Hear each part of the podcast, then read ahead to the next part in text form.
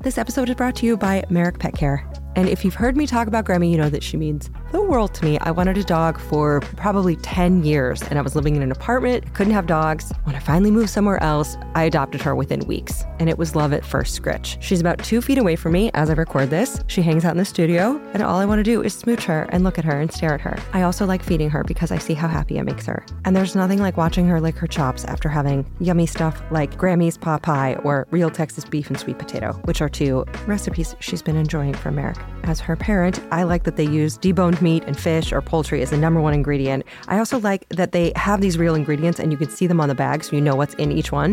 And watching her do a little dance, especially with a Grammy's pot pie recipe, brings too much joy to my heart. Is there such a thing as too much joy? I'm not sure. But check out Merrick online or in your local pet store and look for their new packaging with real ingredients shown on the bag and inside it. Don't just ride the index, seek to outperform it with Fidelity Active ETFs. Learn more at fidelity.com slash active ETFs. Before investing in any exchange traded fund, you should consider its investment objectives, risks, charges, and expenses. Contact Fidelity for a prospectus, an offering circular, or if available, a summary prospectus containing this information. Read it carefully. While active ETFs offer the potential to outperform an index, these products may more significantly trail an index as compared with passive ETFs. Fidelity Brokerage Services LLC member NYSE SIPC. Oh, hey, this is not a normal episode. This is a bit of a bonus episode. This week, obviously, we have Foraging Ecology with Alexis Nicole Nelson is up. You can go back and listen to the cicadology episode if you are inundated with cicadas. But I wanted to also, in this feed this week, we're going to do something a little different. We wanted to share an episode of a podcast called Real Good. If you're like, what's Real Good? Never heard of it you're about to, if you like. So, Real Good is a show that started last year at the beginning of COVID to highlight nonprofits doing work on the ground to help with the pandemic. But the big message of that whole first season was that most of the problems people are facing in COVID were not new when the pandemic hit. They're intersectional problems concerning race and class and gender and a lot more. So, the second season just came out and it's broadening out a bit to focus on the people fighting systemic issues that COVID highlighted. And guests this season talk about critical issues in diversity, equity, and inclusion, including recognizing implicit bias and the need for affordable housing and equal access to mental health services, all stuff that we care about. This episode is called Just Admitting It Isn't Enough with Linda Negron, who was a product director at BiasSync. I think you're going to like it. More information on her in the intro. So, yes, you're about to hear an episode of that podcast in our feed, and it is with Linda Negron, a program director at an anti implicit bias training organization. So if you like what you hear, you can listen and subscribe to Real Good, the podcast, wherever you get your podcasts. Okay, enjoy. This is Real Good by US Bank, a podcast about helpers. It's okay to say that you've made mistakes in the past. Like, it's okay to accept someone else's feedback and be better it would involve you acknowledging the fact that you are not perfect, that you are human. I'm Faith Salie. This show was born out of the coronavirus crisis. In our efforts to understand where work needed to be done to help communities in need during the pandemic, we learned that the issues they were struggling with didn't crop up during COVID. They're long standing concerns with roots in racial disparity, socioeconomic opportunity gaps, and so much more. We're here to give you a chance to meet those who are fighting against inequality. They're people who span a wide range of fields and enact very different missions, but one thing remains the same for everyone you're going to meet they're helpers. They're doing real good. This week, our guest is Linda Negron, product director at BiasSync. It's an uncomfortable thing to talk about, but people tend to favor people like them. When we can see part of ourselves, whether it's physically represented or, or a part of their lived experience that we recognize, we often see people like us favorably. And when I say we, I don't just mean you listening and me talking, I mean everyone human beings in general. But when structures put in place favor one type of person over another, what happens then? Well, just look at the workplaces all across America. Structures favoring predominantly white and predominantly male workers have created boardrooms overrepresented by white men. And and there's a trickle down effect from there. Those people tend to put employees like them in position to be the next crop of leaders, keeping the wheel turning. In the corporate landscape today, 3.2% of senior management jobs are held by black Americans, as opposed to the 13.2% of the population as a whole. Women make up more than half of our population and 47% of support positions, but only occupy 23% of management roles. There are certainly more stats we could throw at you, but I, I think you get it. But it doesn't have to be this way. Linda Negron's work, recognizing how our brains are wired and how to scientifically approach our own biases, is training business leaders how to create offices that look more like the world around us. Linda, when people ask you what you do, what do you say? Um, well, it depends on who it is because if it's a stranger on the street, I say I'm in tech. Uh, and the, you know the eyes glaze over and they stop asking questions. Um, but uh, normally I say I'm uh, I'm a director of product or head of product at a uh, social enterprise startup. So what we're trying. So all of that avoids the juicy word, though. I mean, do you ever think of saying, you know what, I work in bias? Uh, yes, uh, we I do that when we jump into like the actual details around it, but I find that unconscious bias um, has created so many like triggers for a lot of people, whether it's on the far left or the far right, um, and myself being yeah. far left. It is very funny seeing how people that I agree with politically even get very riled up about uh, unconscious bias training at corporations, where you know it's this idea of it's either unconscious bias training or the full blown anti racism, anti sexism training that actually gets into the nitty gritty details of the history and the uh, knowledge of institutional oppression and all of that. Whereas a lot of people tend to write, a lot of activists I've heard say that unconscious bias can be a cop out because it's this fluffy, oh, everyone has it. So, you know, just be cognizant of it and don't get too hard on yourself for it. And they don't think it's going far enough. Um, my argument mm. is if we don't start with unconscious bias, we're never going to get anywhere. So it. So before we, I mean, there's so much to dig yeah. into here, and I and I want to find out how you came to mm-hmm. this. But first, because we're going to be using these words, can you tell me what how you define bias and how you define unconscious bias? Exactly. Okay. So um, bias is, in layman's terms, it's this so the brain processes uh, something like five, uh, I don't want to actually say incorrect stats, but let's give it 500 bits of data per second. Um, but consciously, we that. can only process about 10 of them. And so if the brain is co- processing, you know, let's say 500 bits a second, and you can only consciously handle 10 bits a second, the other you know 490 is happening unconsciously in the back of your brain. So the human prefrontal cortex can only handle so much stimulus that's coming in at once uh, or stimuli. There's you know if i'm just looking at the screen i'm thinking about what i'm saying i'm looking at your facial expression i'm you know hearing sounds in the background. I like can hear my boyfriend making breakfast in the kitchen. But all of these things, some of them are getting processed unconsciously because it's not at the forefront of my mind. What I'm specifically focusing on is my conversation with you. So consciously, I'm able to handle this conversation.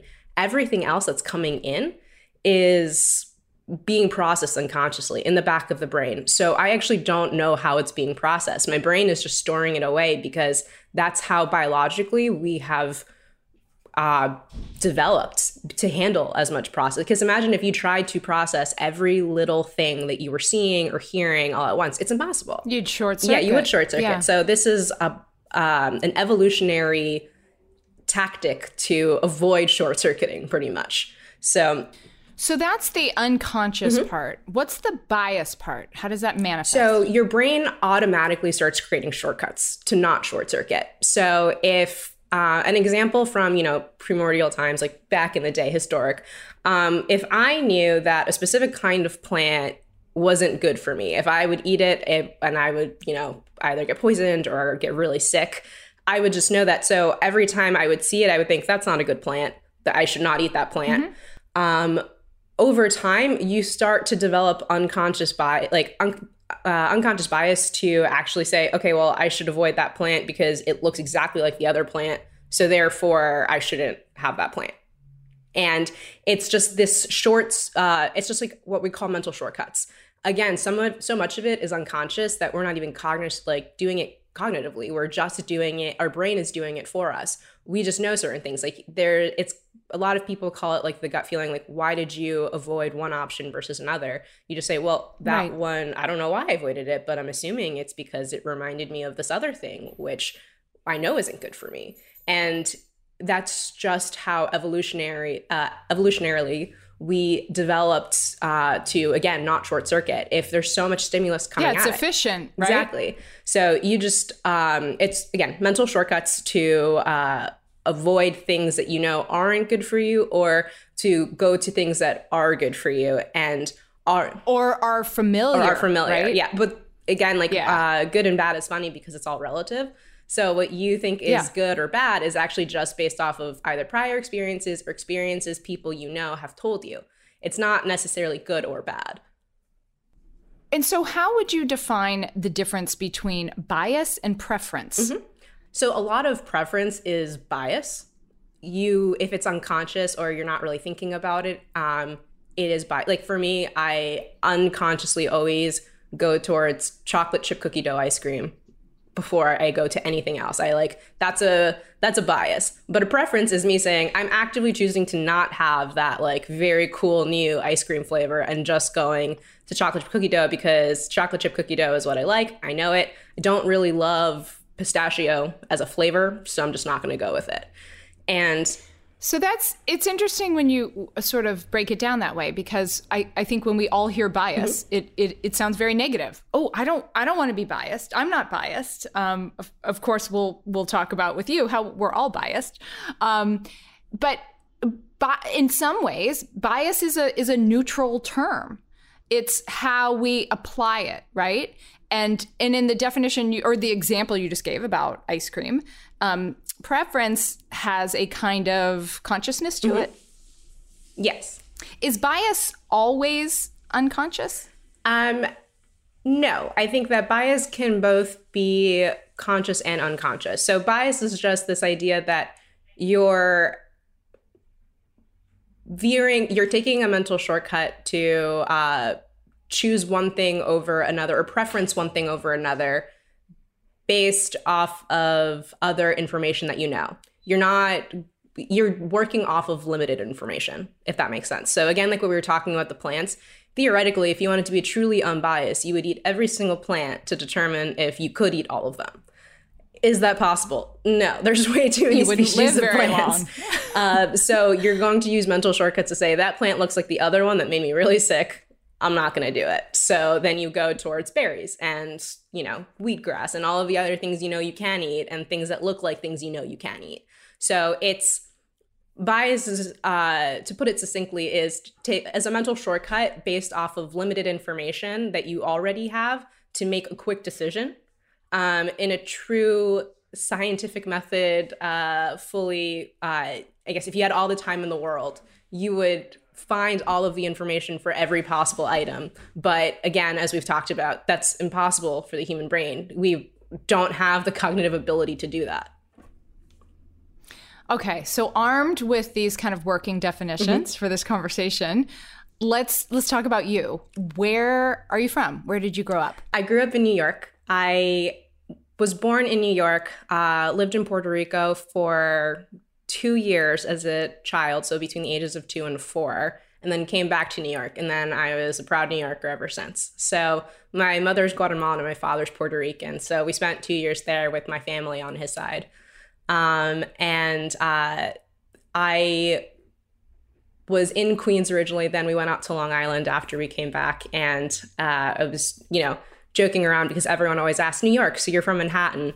No, uh, in fact, most of Manhattan is actually transplants. I grew up where the real New Yorkers grow up, which is right outside of Manhattan. So, oh, I'm gonna get so much flack for that. I'm in, man. So I, I got to tell you, I'm in Manhattan for the last 17 years, and my husband always tells me, "You're not, you're not a real New Yorker." he says I won't be a real New Yorker until I walk over syringes in Central Park in the 70s. So I'll never get there. But I defer to you. You're a real New Yorker.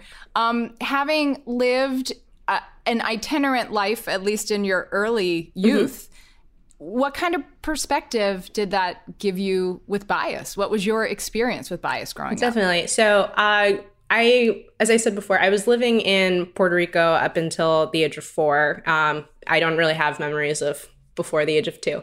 So uh, when we came back, it was just me and my mom living with two of my aunts uh, that are also Guatemalan. And I, from a really young age, I was very aware of what bias looked like. And uh, an example of that, like my, I don't know what the most severe case of bias I experienced as a kid or my mom did, but I remember the earliest. And it was when I was in kindergarten. Um, since I had just come from Puerto Rico, I didn't speak English, or if I did, it was not good. So my mom had heard that at the school district I was going to, if you couldn't speak English, they would automatically put you in ESL, which would mean that you were off track for the advanced classes. And they had known that I was, I know, at the risk of sounding like every millennial mom, I was gifted. and I uh, had, you know, I was testing really well, as much as you can test as a four year old. But um, the teachers in Puerto Rico were telling my mom that, like, I was, I should be fast tracked into like a, a, special program. But when we moved to New York, uh, she just knew that if I was put in an ESL class, that wouldn't be the case because all of the ESL classes are taught remedial content. Even if these children are really bright, just the sole fact that they don't speak English means that they're not set up for hmm. success mm. and they're set up with way less uh, resources, way less content, you know, like, and so much of those early years is whatever you can fit in a kid's head is going to set them up for the rest of their life. So my mom just told me, don't speak to anyone until you learn English. Don't let them know. And I knew that I just couldn't speak to my teacher. So my teacher thought I was just like super shy. And I could kind of, you know, uh, kids learn languages really fast. So it only took me like less than a year to really pick up enough English to really understand what the other kids were saying and doing. So by first grade, I was fine. But I remember um, I only knew like two family friends in my class. So I would really only speak to them in Spanish and I was just trying to figure out how to parse everything together and figure out where we were going, but it was a secret. I couldn't tell anyone that I didn't really know English well because if I got put in the other class or you know I got put in ESL, I wouldn't they would just automatically pigeonhole me as someone who was quote unquote remedial, even though other kids that were in the ESL classes should have been allowed to experience the same amount of learning, but they weren't given those resources or those opportunities. So from a really young age. How do you think, yeah, how, how do you think that early experience shaped you? It made me really aware of the fact that I had certain characteristics that other people looked down on. And I became aware of the fact that that was how life was just going to be for me a little bit um, for a while. It gave me a lot of drive, which I think that a lot of people tend to glorify this idea of grit that, you know, mm. here she is like uphill battle, like showing the world that they're wrong. But I, I don't necessarily, I think the psychological effects of it uh, are things that I'm still coping with, you know, in therapy. Um, and it's, it was really fascinating reflecting on this in recent years while I've been, you know, trying to write more and write more of a blog. And just really acknowledging the fact that it's from a really young age i knew that i had certain characteristics that other people made uh, made other people think that i wasn't as equipped or capable or as intelligent or as valuable as other people. You know it, it, that's such an interesting perspective linda because what you're describing is this um, almost a i don't mean to put words in your mouth but almost a um, fair, justified resentment towards having to be resilient. Mm-hmm. You know, people could applaud you for that, but you're kind of like, why should I have had to work harder? Yeah. All right, so your teachers in Puerto Rico were right. You are gifted. you uh, you you end up at Harvard, um, and uh, what was what was that like? It was the best of times and the worst of times for sure. Uh, just the traditional Harvard experience of having grown up as kind of a big fish in a little pond and having the very harsh reality check of, oh, I'm not the smartest person in the room anymore. That's awkward. and, you know, being surrounded by so many people who are just so brilliant. And if you're ever playing the comparison game, there will always be someone smarter, more well adjusted, more social, more anything. So, very early on in my college career, I had to rectify that comparison game of trying to just use everyone else's barometer for my own success and happiness. Um, so, mm-hmm. it catapulted me into a level of emotional intelligence that I had definitely never thought possible for myself earlier on because I was a very like STEM person. So, you know, bias and stereotypes about STEM people where uh we're a little emotional uh, everyone thinks that we're a little like uh, unemotional or emotionally unavailable, but I promise some of us are very emotionally intelligent. Uh, you know, it was a uh, Harvard graduate called uh, Theodore Roosevelt who said about comparison. He says, comparison is the thief of joy. Yeah. So it sounds like an important lesson that you were wise enough to teach yourself as a college student. Exactly. I mean, 67% of Harvard students come from the top 20% of wealth owning households. And and it's also a school, I think it has like less than an 8% Latinx population. Yeah. Um, so how isolated did you feel? And did you feel kind of like a hello, I'm the model minority. Yeah. It it was really isolating in the sense that uh, a lot of people can't understand your experiences no matter how much they want to. They um, like they'll listen, they'll sympathize, but there is a certain point in which you know in the same way that you can talk to one of your girlfriends going through a breakup because you've understood it and you've been there yourself. I, I wasn't able to do that for a certain like life events that were going that I was going through at the time. And uh, can you give me an example? Yeah. So I remember my freshman year. Uh, I really wanted to study abroad in Nairobi that summer. Uh, I was taking Swahili, uh, which is an African language, my freshman year, and that summer, the Swahili professor was conducting a study abroad trip, and I really wanted to go, but you know I couldn't afford it. I was on full financial aid and it was extra money. So I was trying to figure out how to get a grant or anything like that. And so I was pretty convinced I was going to get one specific grant and then it fell through. And I remember just being really upset, um, you know, just like rightfully emotional at home, just like talking to one of my uh, college roommates, just, you know, being upset that I wasn't going to be able to go, which also, sidebar, I actually ended up being able to go because I got a separate grant. So it ended up being a happy story. But I remember just talking to a friend who just goes, Oh, well, like, I'm sure that your parents will be able to cover it if you just talk to them that you lost the grant. And I go, What? Mm-hmm. and she goes, No, I mean, it's really not that much money. It's only like a little under $10,000. And I just look at her go, wow. My mom makes $30,000 a year. I don't know how you think a third of her annual salary or wage will actually be able to cover this trip. And it was one of those very harsh realities for her where she realized, oh, wow, I did not realize that people make that little. And it was mm-hmm. one of those moments where I actually had to sit there and explain that to her. Explain mm-hmm. that not everyone has $10,000 lying around. In fact, most people in America don't. And uh, I think that it was it's just little things like that where like in ways that I would be able to talk to someone at home or even just someone in the real world here in LA where I'm able to tell them, oh yeah, you know, like I couldn't afford this. You know, when you're an adult and you're working, you understand more that not people don't have ten thousand dollars lying around a lot, especially if they have kids. But in that environment of just privilege, it, I, a lot of those people had never been exposed to individuals who didn't have just that excess wealth. Yeah, it's a it's a very um, interesting and complicated experience at a place like Harvard or or, or other Ivy League schools or, or places like that because there is this very privileged community that is also very for the most part I'm generalizing that is also very progressive. Yeah. And and there are a lot of light bulbs that's that still need to get turned on mm-hmm. um, for people who mean well but have literal they may be very very smart but have literal ignorance right? Like in the neutral sense of the word ignorance yeah. about other people's experiences. Yeah.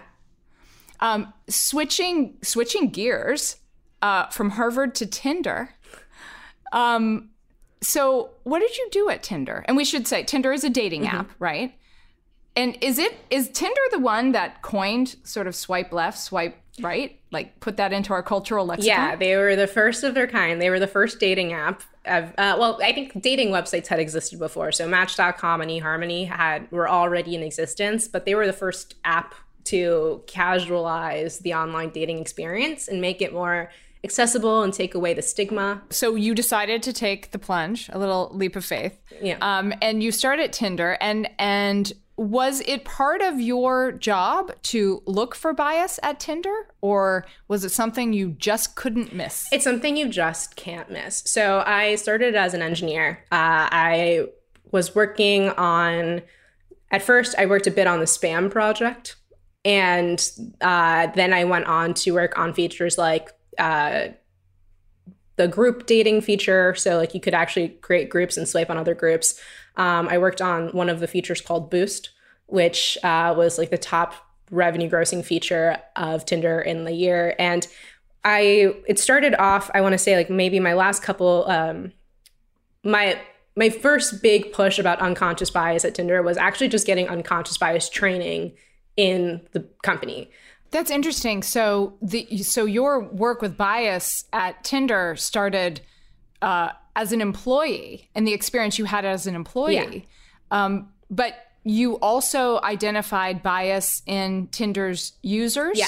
In, in how they chose to swipe. Is yeah. that right? So once we started talking about unconscious bias and it became a prominent conversation that was happening, um, I started talking to, and I moved from back in engineering to data engineering. I remember talking to some of the individuals building the algorithm about you know things that they were finding. And the sociologist that had worked there she was a staff sociologist some of her research had showed that um, specific the people that got matched the least were um, black women and asian men. And i remember asking is that user preference or is that our fault? And they mm. go what are you talking about? I go well is it user bias where this is happening on like a user level and or is this actually something that our recommendation algorithm is perpetuating? And i remember just the look of confusion on the engineer's faces like wait we could possibly be perpetuating this? And it ended up not being the case. It ended up mo- like looking like it was more of like a user issue like on a global scale. Um, but i remember just even asking the question oh is this actually like a user problem or an engineer problem? It was the first time yeah. they'd even asked that and it became this wow. question of oh wait us we could be perpetuating a problem?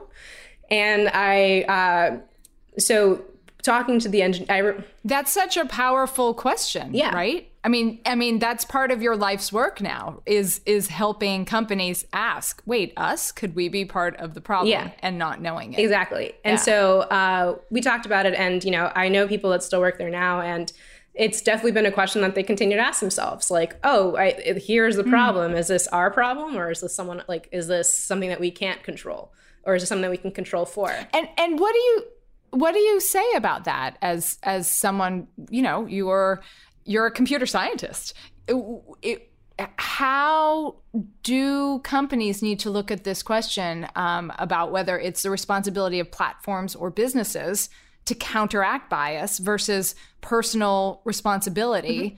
of their users. Definitely. So I think that corporate responsibility can't happen before personal responsibility because corporations are the result of personal decisions.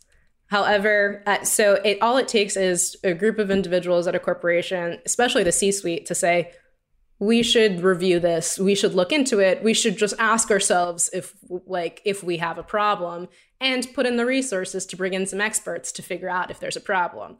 That's the first step.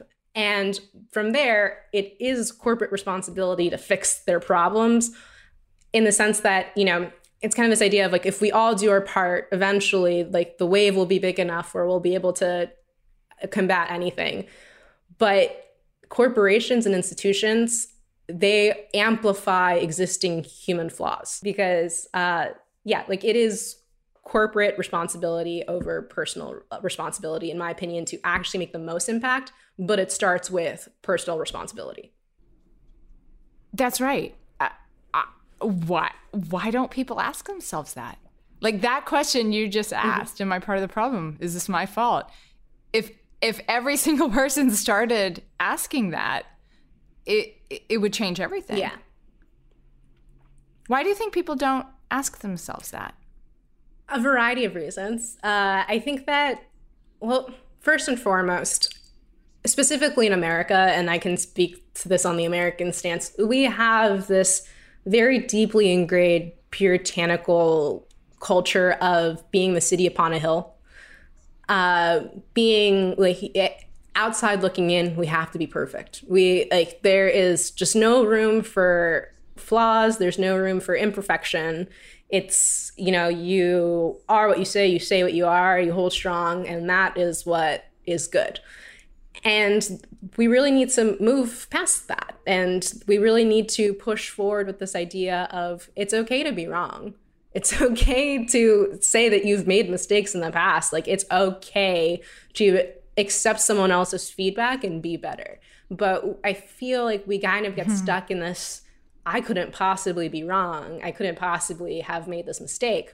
And I feel like a lot of it tends to be to accept that you've made a mistake, to accept that you have potentially perpetuated, uh, you know, oppressive institutions or have been biased yourself. It would involve you acknowledging the fact that you are not perfect, that you are human. So when someone is faced with the breaking news that he, she, or they um, have have made a mistake, have caused pain, or are biased. Um, is is the justification or the defensiveness sometimes well it's unconscious i'm not i'm not how can i i'm, I'm not in charge of that what do you do with that response definitely so that is i think why we've seen a lot of activists be against the idea of unconscious bias as a solution is because some people just go well it's unconscious so it's not my fault and i'm good to go and that's not what we're looking for I'm good to yeah. go. And so that's not what we that's not what we're looking for. Uh, when it comes to unconscious bias, what we're looking for is this it's twofold. It's the idea of catching yourself in the act and then also being able to accept the feedback for when you don't. And so if you catch yourself like when you if you're being mindful and you make let's say you're thinking about who to promote or something like that uh, you automatically think, well, this person's clearly the obvious choice of who I'm going to promote on my team. And you stop to think, well, why do I think that? And it's just like finding new ways to ask yourself the question of why do I think that? Another example that people really like is uh, we call it the network mapping activity. It's one of our micro learnings. Uh, it's this idea of reflecting on who you interact with like physically well not now because it's covid but in, in reflecting on who you interact with uh, on a day-to-day basis and on a week-to-week basis and on a month-to-month basis and seeing what the actual breakdown of mm. people is and seeing oh wow if i'm not getting exposed to people who are different than me then of course i'm going to have biased thoughts because i never see those other people and like i don't have you know i'm not de-stereotyping in my mind and it's just like going you know taking the active route of de like removing the stereotypes of other you know ethnicities other genders other sexual orientations from your mind. And um, a really easy way to do this that one of our subject matter experts loves talking about is uh, specifically let's use the um, let's focus on uh, racial bias specifically for black people. Why don't you research black scientists and black uh, professionals who have made incredible impacts and long-standing legacies in the world. Like I if you know you ask anyone like please give me an example of like a black individual who has made a tremendous social impact. Everyone says MLK. They go, okay, anyone but MLK or Malcolm X. Name one. Right. And then you say name a scientist and they say Neil deGrasse Tyson. Exactly. But there's there's just a whole, you know, there's a whole long list. That's exactly. Right. So yeah. go through the list and actually just start researching it and this exposure actually helps it's not it's not long lasting, but it will get you in the practice of okay, I actually need to start thinking of looking like uh, finding the people who are antithetical to the stereotypes that I've been told my whole life exist. Mm-hmm. And seeking, you have to become a seeker. Yes. So it's become it's this whole process of seeking and making seeking information, seeking knowledge, seeking the uh, knowledge of the other people's experiences part of your daily life and a habit. And it sounds overwhelming, but it really isn't once it becomes habit. You're now at a company called BiasSync. Mm-hmm. So BiasSync is a science based assessment mm-hmm. Uh, to combat unconscious bias. What does that mean? How can you be science based? Mm-hmm. So our we're science based through and through. So what we're actually giving uh, companies is the first way to figure out the state of the state when it comes to diversity and inclusion. So before there hasn't been many ways to you know measure unconscious bias or you know uh, have a data driven approach to it outside of something like headcount and promotions which are very long hmm. feedback cycles that make it very difficult to actually assess how productive certain initiatives are because it's taking a really long you know like headcount is something that like it takes a very long time to increase or make better or but by head count you mean literally count how many quote unquote diverse employees a company yep. has yeah because that doesn't you can have a bunch of people of different colors but that doesn't mean there's no bias yeah right? and it doesn't mean that it's an inclusive environment and it doesn't mean that it's actually that people are actually given the space to voice their opinions and that their voices are equally right. heard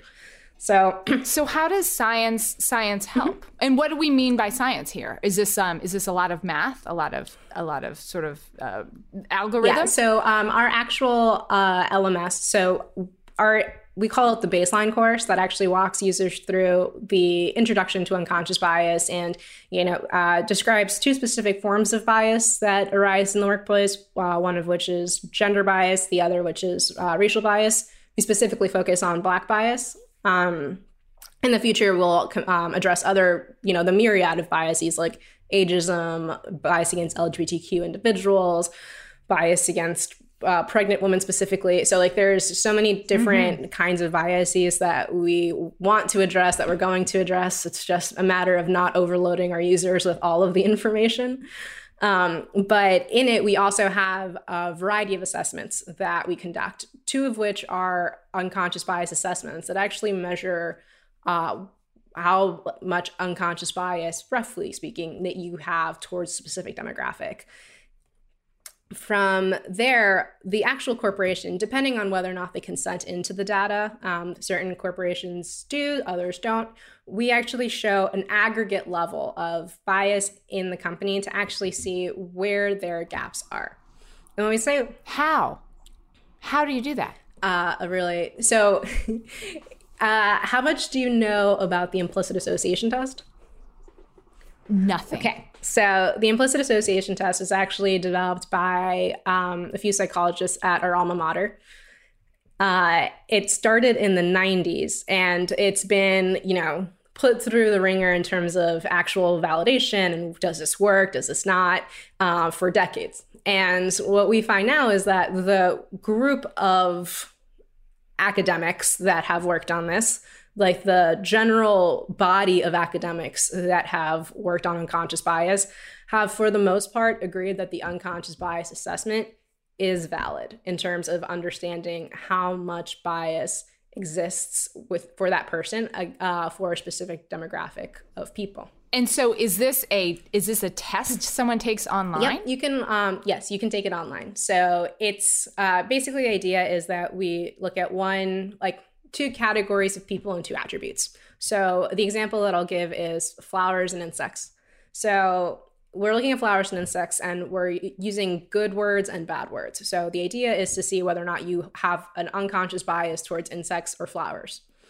And so we'll show you images of insects and flowers, and you're supposed to rapidly match. At first, you go flowers good, insects bad. So you match uh, flowers to the good words and uh, insects to bad Yeah. words, and then you flip it, and then you do insects to good words and flowers to bad words. And it's actually in a variety. Uh, so we measure unconscious bias based on how much longer it took you to correctly match good like uh, the good attributes with a specific image versus the bad attributes with a specific image because if you're as we said before bias is shortcuts so if you're Yeah, it's you're quick to say a cockroach is creepy, but it's hard to say that a flower is stinky or Exactly. right? Or creepy. yeah and so again what we're showing you here is just what your the 95% of your subconscious is thinking and it's not measuring racism. It's not measuring prejudice. It's not measuring sexism. We're not telling you that this is how prejudiced you are because again prejudice is pretty conscious. Prejudice is saying i actively dislike this group of people or i'm actively going to go out of my way to make sure that this other group of people does not have the opportunities that other people have that this group of people like is not like don't interact with people that look like me that's prejudice and that's not what we're measuring. What we're measuring is unconscious bias to show you that you are human. We have been taught these things since birth. These are institutionalized in the media. We consume to the places that we're allowed to live. And so So so does BiasSync go into a company and help it engage its employees in taking these empirical kinds of tests? So they're embedded in the baseline assessment. So uh, it's a baseline course. So it's an introduction to unconscious bias with the actual uh, assessments integrated into it. And so then from there, every month, we uh, following it it's about a two-year contract we uh, give users micro learnings so little tips and tricks like what i was telling you earlier um, to help mitigate the negative im- impact of unconscious bias. So we're human. We're never actually going to fully get rid of bias. And actually like bias we show companies where their pain points are and where they need to focus on but we can mitigate its negative effects and we can work to create processes that prevent bias from affecting others so that we can create Let's talk about those neg- yeah. Let, let's tell me about those negative effects. It's easy to say, "Oh yeah, gosh, let's combat implicit bias." But what what role does bias have in in in corporate hierarchy and and then in a sort of corporate culture and then in uh, culture at large? So the easiest way to distill it down is that you both hire and promote people that remind you of you. If all things even. All things like no processes in place. Yeah. Yeah. And why is that bad? If what you're looking for is someone who's like you in the sense that you know you're hardworking, so you want someone who's hardworking. If you know you're a really good team player and you want someone else who's a good team player, there's nothing wrong with that. Absolutely nothing wrong than having someone who matches your personality in the sense that, like, you know that you've had the skill sets to be a great employee to get to the point where you've been promoted. So you want to hire other people that are like you to also match those attributes. The issue falls when you automatically assign unconsciously your attributes to people that look like you. And you know, if you yourself And assume that someone who doesn't look like doesn't you have those won't have Exactly. Right. So it's not the issue that, you know, Faith, you're intelligent, you are, you know, a powerhouse in the podcast world. You want to hire someone else who reminds you of you in that sense. The issue is if you have a team, you're managing a team, and you automatically only veer towards the people that remind you of you in the sense that, like, unconsciously, do they remind you of you because you look the same? Or do they remind you of you because uh, they're familiar? It's a familiar face, like a face that you grew up with. And like she reminds me exactly of my best friend from childhood. But did you grow up in an environment that only had a specific kind of person? So, an, wouldn't another deleterious effect of of unconscious bias be a lack of growth for a company because you're not getting all sorts of new experiences and ideas that come from having diversity. Yeah, a lot of people tend to think that uh, the negative impacts of unconscious bias are, you know, quote unquote purely ethical, but they actually have financial and monetary consequences as well. We're talking, uh, there are a lot of estimates. I think Gallup estimates that we lose billions a year based off of I might this might be a wrong statistic actually. I should look that up. But Gallup estimates we lose a lot of money a year um, based off of unconscious bias because we actually it's this idea of you know that whole joke uh, or not joke you've probably experienced this as well of like you'll say something in a boardroom no one hears it a man says it because he thought he thought it, but like you had said it literally five minutes prior. Well, he's brilliant, and he's brilliant, right. and that's his yeah. idea, and that's amazing. The problem of female like uh, people's voices not being heard or being appreciated, like these very credible and talented individuals that you're clearly hiring for your company, we're not listening to their perspectives or their opinions. And so that loss of idea, that loss of creativity actually creates a negative financial impact because then you're literally just paying people that you're not listening to it's wow when you put it that way that's kind of amazing. Yeah, and we're also looking at like um, people who don't feel included or don't feel heard much less likely to work hard. So yeah um, you're actually yeah. talking about at that point loss of productivity. And then at another layer we're talking about um, just a complete loss of professional development. Like what if the woman that you're not listening to in the meeting could have been the next Elon Musk. But you weren't listening to her. And therefore, she wasn't given the opportunity, and therefore, she wasn't allowed to prove herself, and therefore, she wasn't able to get the financial backing of her company, and then she wasn't able to create gas free emission cars. Like, we we're talking about just loss of productivity, loss of creativity, loss of innovation because people just aren't listening to good ideas because of their bias. Your inability to mitigate your bias and quiet that voice actually leads to a loss of productivity and financial success for you. I am you've this is one of those amazing conversations that has taught me so much but has also left me with more questions. And I mean the good kinds of questions, like the questions to ask to ask myself and to ask the people around me. And I'm really really grateful and you're great at what you oh, do. Oh, thank you. Try my best. The makeup of our workforces often starts at human resources. In order to create a more diverse workforce, we need a more diverse pool of applicants. HR is often at the top of that funnel, and the HR team at US Bank is constantly looking to give more people more opportunities. To get a better sense of how they're confronting systemic and individual bias, we spoke to US Bank's Greg Cunningham and Elcio Barcelos right at the outset of Elcio's tenure at the bank. We learned a lot about why confronting bias matters, and we also get a sense of what it really looks like to be on the receiving end of it.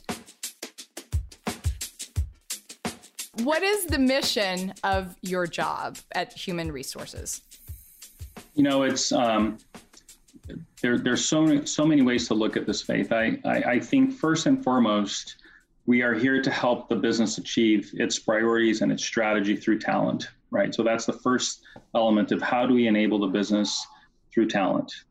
And in parallel to that, it's being the voice of the employee. It's understanding the culture being the voice of the culture. So I often tell my team we are we are stewards of the culture, right? Stewards of the team, but with the purpose of enabling business success through people or through talent. You know, well, you know why you're here. We're going to talk about diversity and we're going to talk about implicit bias, which I love this topic. It's so fascinating. There's there's there's so much to understand. Um, and with that in mind, would you say that being in HR is more challenging than ever before. When when these, I mean, I imagine that you know HR personnel, HR officers of uh, 40 years ago were not having these discussions, right? That's right.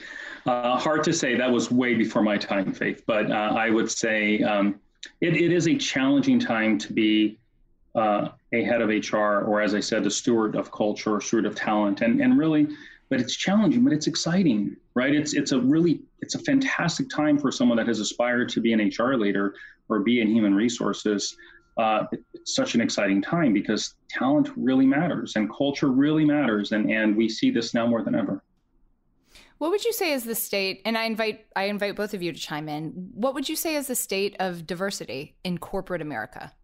Oh, Boy, that's that's a loaded question, right? I mean, it's uh, and Greg, I'll, you're the expert here as well, but I would say it's in some ways it's it's in discovery because I think companies who thought that they had it had it figured out uh, are figuring out that they actually didn't have it figured out. Uh, it's evolving because uh, a voice is being found, and I find that absolutely beautiful, right? Where there's a voice that's now growing uh, across our, our workforces across corporate America. And we have to listen and we have to pay attention to that voice. And so it's it's ever evolving. You know, Greg, um, you've written that so many organizations hire for diversity, but manage to assimilation.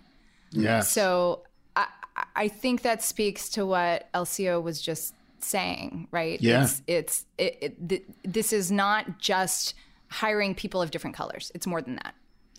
Every organization has diversity, faith. Diversity are are, are multiple dimensions of identity um, that we all have, and so diversity is is not where the real opportunity is. The opportunity is around inclusion.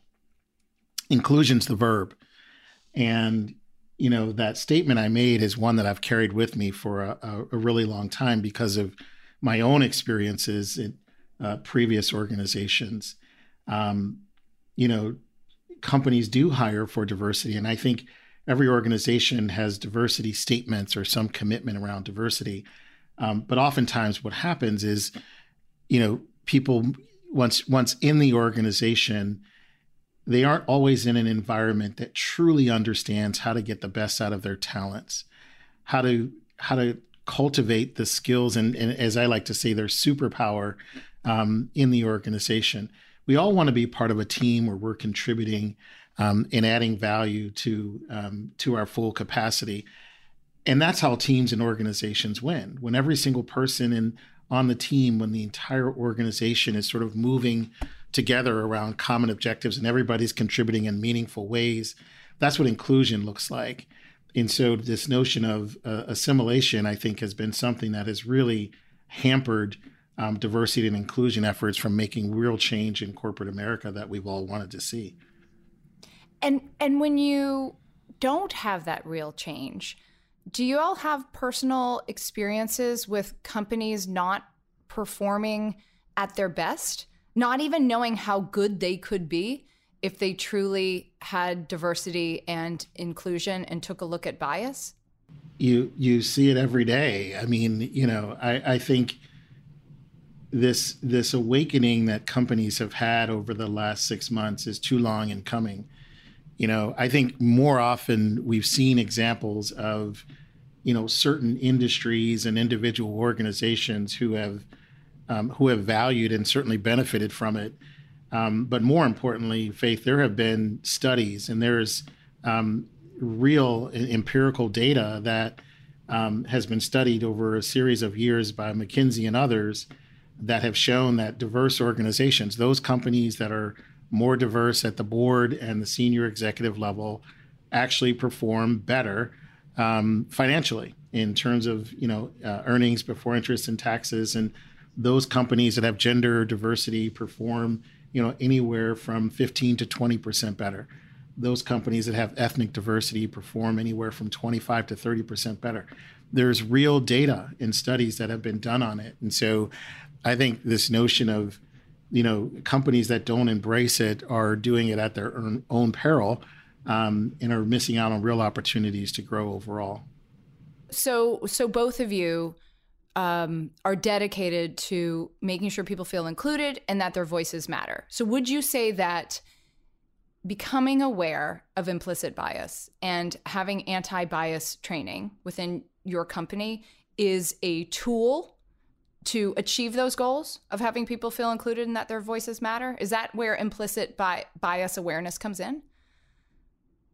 Yeah, I do. I think it's yes. I, the short answer is yes, and I, which is why uh, we've made anti-bias training mandatory for every single employee in our organization.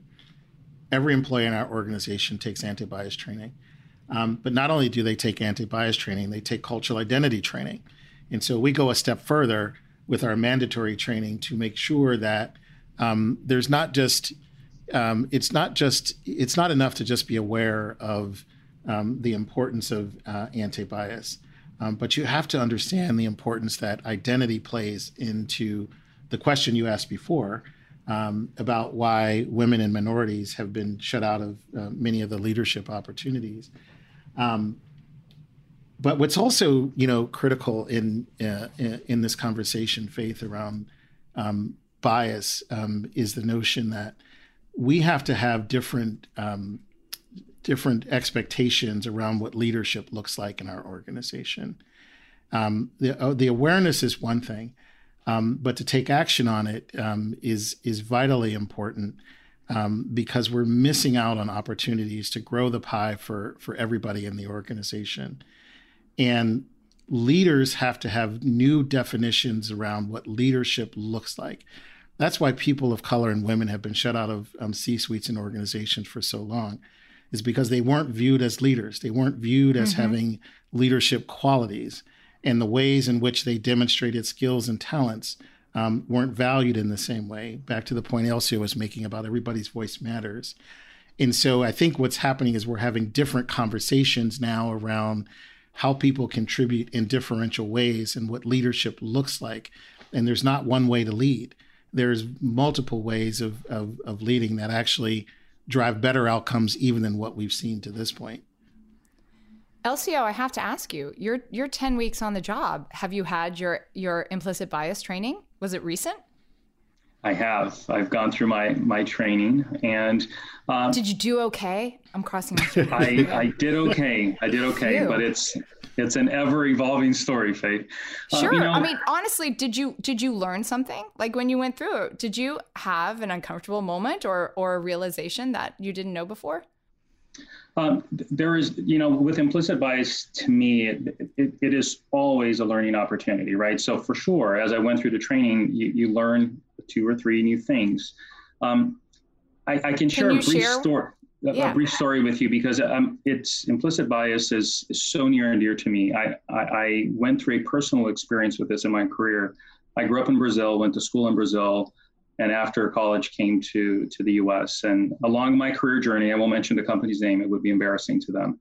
But along my career, I decided to make career change and uh, decided to um, back in the 90s there used to be this thing called job fairs that we would all go to and all the employers were there right? And i um, i went to this job fair and passed out likely about 50 resumes uh, across all the different job booths. And with a name like elcio barcelos i didn't think anything about it. I just i didn't think people would think anything differently from me as a potential candidate. And um, when it was all said and done faith i probably had about four or five callbacks at most out of 50 or so that i had passed out Hmm. So then I got the, the little pamphlet from the job fair. And I said, I don't know why I thought about it. I honestly, I wasn't aware of, of any type of implicit bias at that point, but I thought, what if I were to change my name? And mm-hmm. my my full name, you asked me earlier, I said Elcio Barcelos. My full name is actually Elcio Robert Thomas Barcelos. So I said, I'm not going to really lie. So uh, what I'm going to do is I'm going to drop Bobby Thomas. I'll drop the Elcio, make it an E, I'll drop the Barcelos and and go by E. Robert Thomas. Yeah. Mm. And then what happened? But the same resume. Nothing changed on the resume, but it was now I was E. Robert Thomas. So I mailed the resume out to all the part, all the employers that were on the, on the fair that I had dropped my resume to, and I probably got about 35 or so callbacks from from that. Oh, now, interestingly enough, gosh, I did land a job, and the company that I landed the job Uh, offered me offered a job to E. Robert Thomas, which was a big problem when I got my first paycheck because my account was Elcio Barcelos.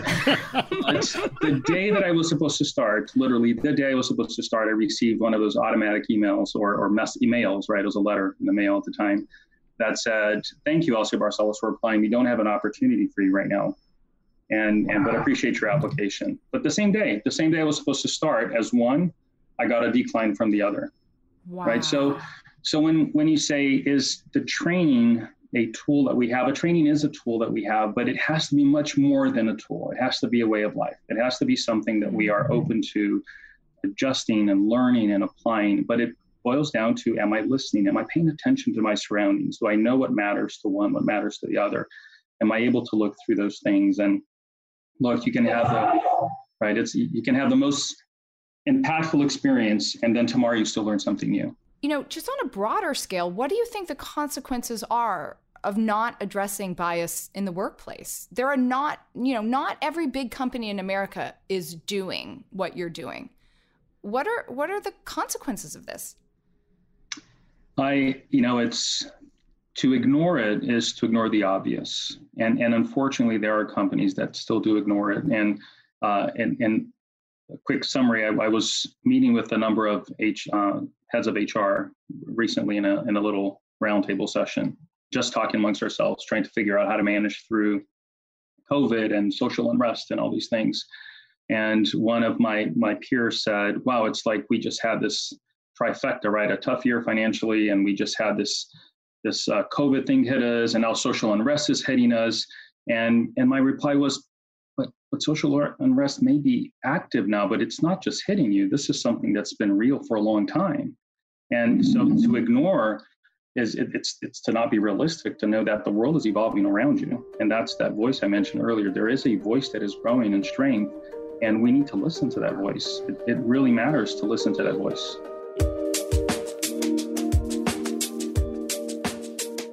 Thanks so much for listening to Real Good by US Bank. If you like what you heard, listen and subscribe wherever you get your podcasts. See you next week.